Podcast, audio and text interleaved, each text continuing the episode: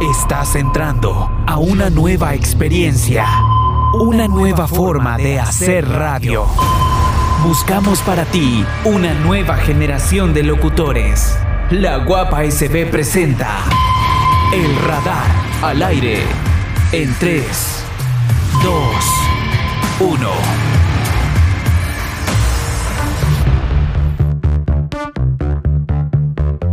Amigos del radar, bienvenidos a este nuevo episodio. En esta ocasión tenemos el tema el acoso cibernético. Te saludo Esperanza Romero. ¿Cómo estás, Diego? ¿Cómo estamos? ¿Qué tal? Bienvenidos a nuestro podcast El Radar. En este tema vamos a tocar muy importante el acoso cibernético. Esperanza, ¿qué concepto tienes tú del acoso cibernético?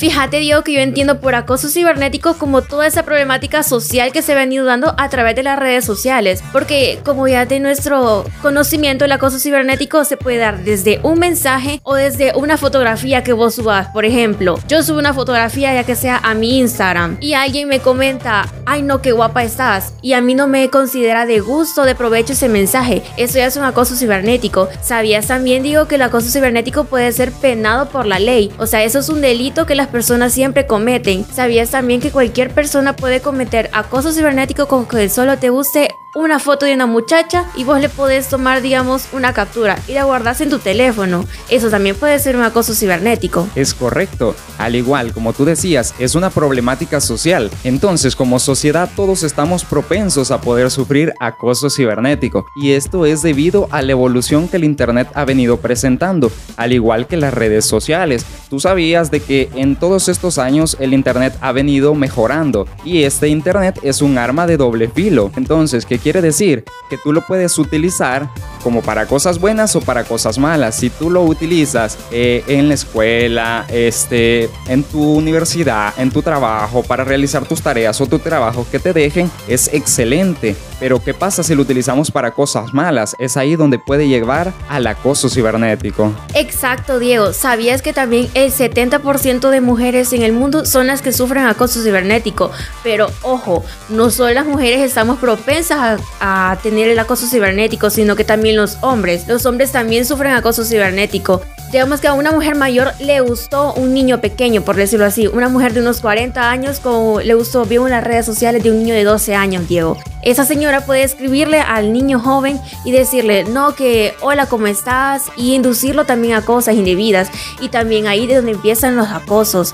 O sea, ahí empiezan los acosos y se dan los secuestros, los famosos secuestros que se dan hoy en día, ¿verdad? Como ya sabemos, muchas muchachitas también han sido acosadas por redes sociales, secuestradas por redes sociales porque les mandan un mensaje, porque, digamos, les ofrecen dinero y quedan un punto de encuentro, ¿verdad? De ahí eso da paso a que esas personas pueden ser desaparecidas, como ya, como ya te dije el caso de, de los niños pequeños que pueden ser engañados por mujeres mayores, ¿verdad? Y aún no solo los niños pequeños, también los jóvenes también pueden ser inducidos por mujeres mayores de que dicen, no, esta señora me escribió y que me ofrece dinero y me dijo que, me, que estuviera un punto de encuentro fácil.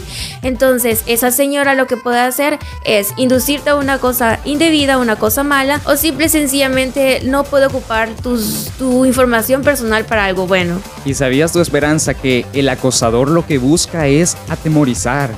meter miedo a la víctima. ¿Para qué? Para que la víctima se cierre en un círculo y de ahí no pueda salir. Busca enfadarla o humillar. Pero ya que estamos hablando del acoso cibernético, en este caso le denominamos el acoso a difundir, como tú muy bien lo decías, mentiras, publicar fotografías o videos vergonzosos, en este caso enviar algún tipo de mensaje. Si tú estás llamando como acosador a una persona, pongamos el ejemplo entre nosotros, si yo te estoy llamando a ti Esperanza, en este caso tú me cortas la llamada por medio de una red social, pero en todo caso yo el siguiente día vuelvo a intentarte, te mando un mensaje, entonces yo estoy practicando acoso contigo.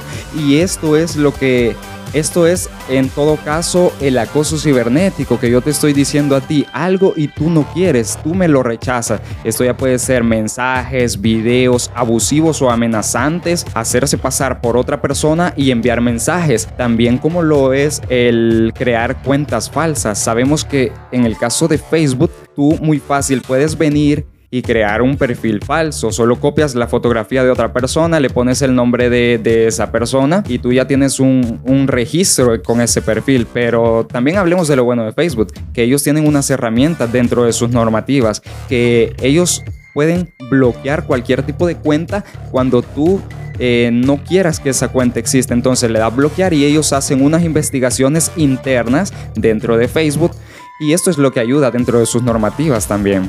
El acosador se esconde detrás de una pantalla y eso que se esconde detrás de una pantalla como hace crear fuerza en sí mismo porque no da la cara. Como vos decís, eso de Facebook, pero también pasa en Instagram, fíjate, te voy a contar, un, te voy a contar una experiencia bastante personal. Eh, hace como unos meses me llegaron varios mensajes de amigos, de conocidos que me decían, mira Esperanza, fíjate que en Instagram está una cuenta que dice vender fotos tuyas y yo de, wow, fotos mías, dije yo, va. Me metí a la cuenta de Instagram y no me aparecía. ¿Por qué? Porque esa persona me había bloqueado para yo que yo no supiera de la cuenta, ¿verdad? Pero siempre hay personas que le dicen a uno de, de estas cosas, ¿verdad? Entonces dije yo, bueno, ayúdenme a reportar la cuenta. Hubieron muchas personas, muchas personas que reportaron la cuenta. Instagram solo decía que iba a revisar las, como los, los spam y todo lo que se había dado en esa, en esa, en ese lapso de tiempo, ¿verdad? Pero nunca cerraron la cuenta. Hasta la fecha llevo como dos meses esperando que cierren la cuenta y esa cuenta no ha sido cerrada. Y también eso es parte de las redes sociales, porque es que las redes sociales son un arma de doble filo, Diego. ¿Sabías que también todo esto del acoso cibernético puede llegar a crear como inseguridad en las personas y más que todo en los jóvenes? porque digamos, si un joven de 12 a unos 19 años, Diego, sufre acoso cibernético, puede causar hasta el suicidio. Eh, no sé si vos te diste cuenta, Diego, de un caso de Jake. Este caso de Jake fue muy famoso en TikTok porque aparecía Jake en un video diciendo, no pases mis fotos a nadie más, que supuestamente una muchacha se les enviaba. Y atrás aparecían todos sus amigos, haciendo referencia que entre sus amigos también se pasaban fotos de esas muchachas. Eso también quiere decir de que eh, uno tiene que respetar la privacidad que, digamos, la persona te confió, ¿verdad? O sea, esa, esa confianza que la persona te dio, vos la tenés que respetar. Sí, es correcto. Tienes que tener mucho cuidado lo que envías en las redes sociales. Recuerda que en algunos casos no puedes borrar los mensajes. Si envías una imagen y la otra persona la recibe, muy fácilmente puede tomar una captura de pantalla y esto ya le queda guardado a él. Entonces, esta persona puede hacer lo que quiera. Y si nos vamos desde el punto de vista del acosador, Muchas veces nuestros padres nos inculcan, nos inculcan a nosotros muchos valores, entonces como personas a veces no queremos aprenderlos y es cuando ya estamos adultos que nos afecta. Imagínate, el acosador no lo quiere hacer ya, pero si su hijo ya lo vio lo que está haciendo, entonces va a seguir como una cadena y no va a parar esto. Entonces la víctima puede sufrir graves consecuencias como tú lo decías, el suicidio es una de ellas y la más importantes, pero también existen mentales, consecuencias emocionales y físicas. En el caso de las mentales, la persona se preocupa mucho, se aísla. Imagínate, vas caminando tú por la calle y por estar pensando en eso, te quieres cruzar la calle, o sea, te complica y un carro te puede golpear. Existen también las emocionales, que se siente avergonzada, la persona se aísla, no quiere saber nada de los demás, se mete en su cuarto y se encierra, incluso hasta se aleja de su familia. Y en el caso de las físicas, se siente cansada, incluso puede sufrir ya sea dolores de cabeza, dolores de estómago, debido a esto que ha estado pasando ella, que se encierra en su círculo y no quiere salir. Es verdad, Diego, también el acoso cibernético comprende todas esas personas que, por ejemplo, digamos, hay personas, dice te pasado Diego a vos, que en las redes sociales se mandan millones de mensajes personas, ¿verdad? Y la misma persona muchos mensajes y muchos mensajes y muchos mensajes. Eso es un tipo de acoso el cual vos no podés evitar. Y también eso ha llevado a que los jóvenes cierren sus redes sociales, dejen de usar sus redes sociales y se dejen de comunicar.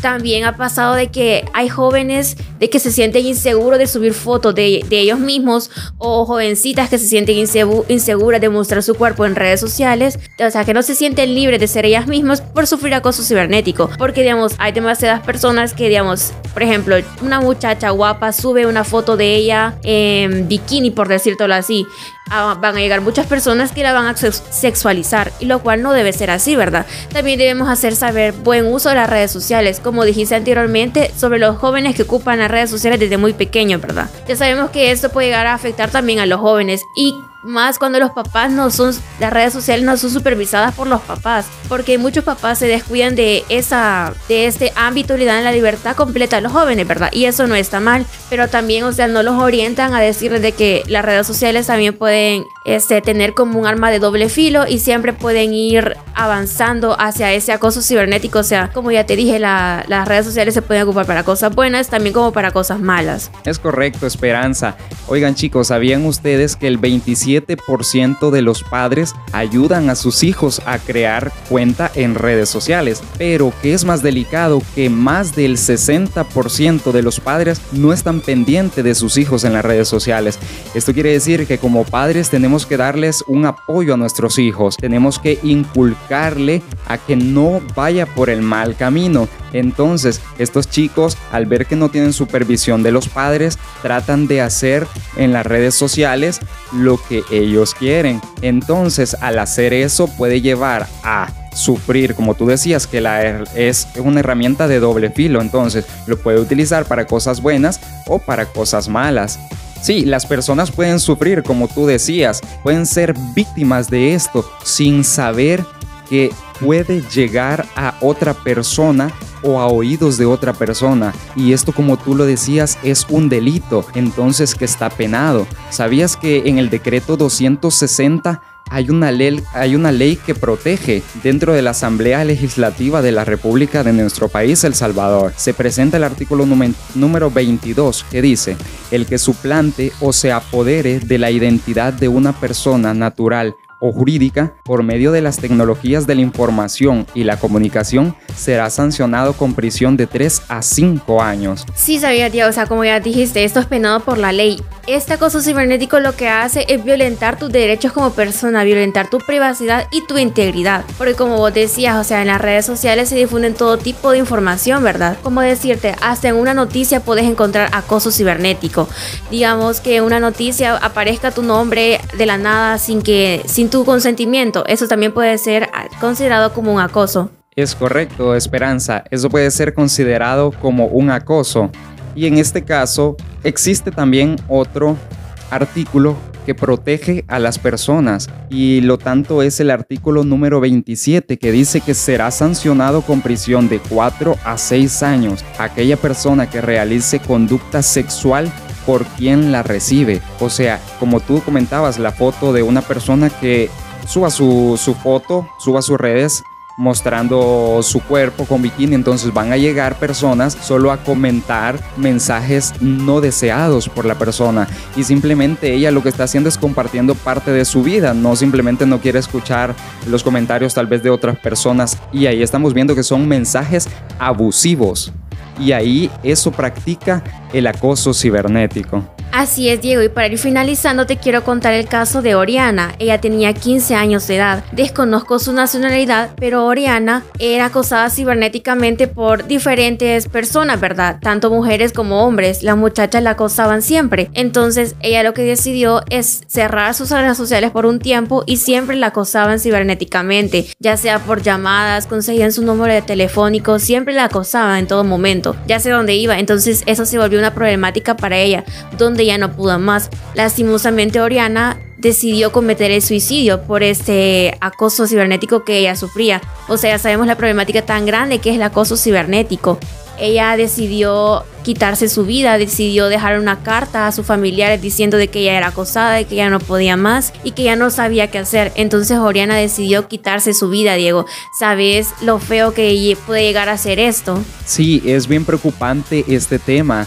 Si nos ponemos de parte de la víctima, en el perfil de la víctima, ella puede llegar a sufrir muchas cosas. Imagínate, como tú lo decías en este caso, muy interesante, por cierto, cómo se aplica el acoso cibernético. Ella llegó hasta el punto de perder su vida, pero muchas veces van por muchos caminos también, por muchas vías, no solo por la vía del suicidio. Digamos, tú sufres una depresión y se te van acumulando más y más enfermedades. Entonces, esto te puede llegar también de la acumulación de enfermedades a sufrir la muerte. Entonces, también tú puedes hacer daño a otras personas, como como tus familiares, como ya muy bien lo comentábamos. Y tenemos unos consejos que les vamos a dejar. Y en este caso sería no aceptar o hablar con personas que no conozcamos en redes sociales. Muchas veces, Esperanza, si nosotros nos hacemos la pregunta, ¿cuántos, cuántos seguidores tiene una persona en Instagram? Un promedio de mil personas. Entonces, si le preguntamos nosotros a cuántas personas conoce, solo estaríamos hablando que conoce a 500 personas. Entonces, de esas 500 personas, las otras 500 que no conoce,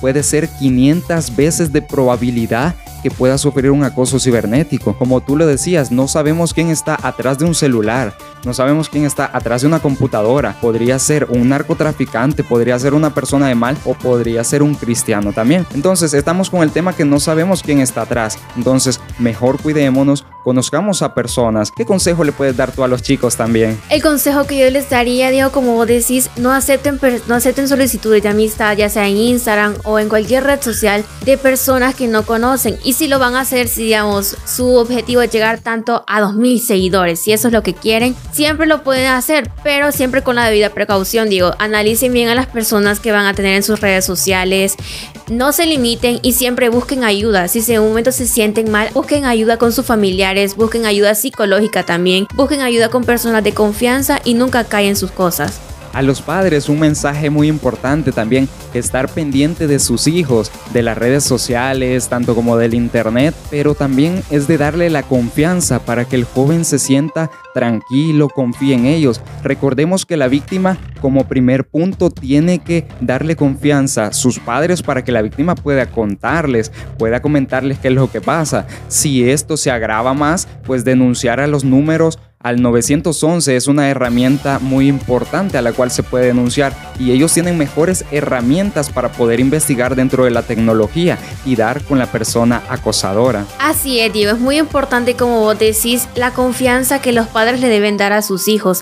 Es muy importante que los padres siempre le presten atención a sus hijos porque pueden decir, ah, eso lo te escribió, no es la gran cosa, le pueden decir, pero no saben si ese hijo puede ser víctima también de, algo más grande como decirte que ya lo hiciste un punto de encuentro y eso ya no sea un acoso cibernético, sino que ya puede llegar a cosas más extremas, Diego. Y bueno amigos, aquí terminamos este tema tan interesante, lo que es el acoso cibernético o ciberacoso.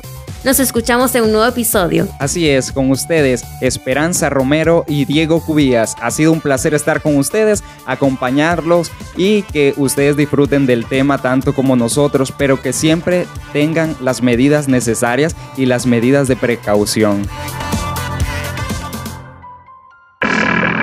Es más que una búsqueda, es más que una práctica, es pasión por la radio. El radar. Te esperamos en su próximo turno. Ey, ey, ey, la guapa SB.